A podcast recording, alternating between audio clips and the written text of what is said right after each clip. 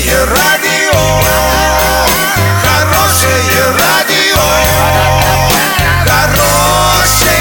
хорошее радио. Радио Шансон.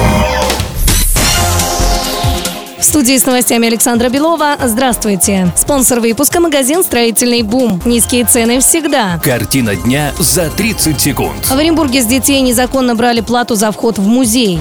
Россия может начать экспорт мяса, молока и рыбы в Турцию. Подробнее обо всем. Подробнее обо всем.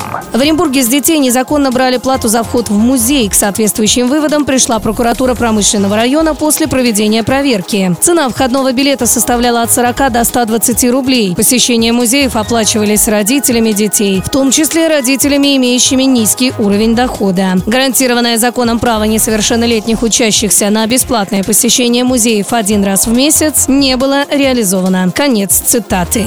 В ближайшее время Россия рассчитывает начать экспорт мяса, рыбы и молока в Турцию, заявил в интервью ТАСС глава Минсельхоза Российской Федерации Александр Ткачев. Мы рассчитываем, что Турция в ближайшее время примет решение о допуске на свой рынок российской мясомолочной и рыбной продукции, сказал министр.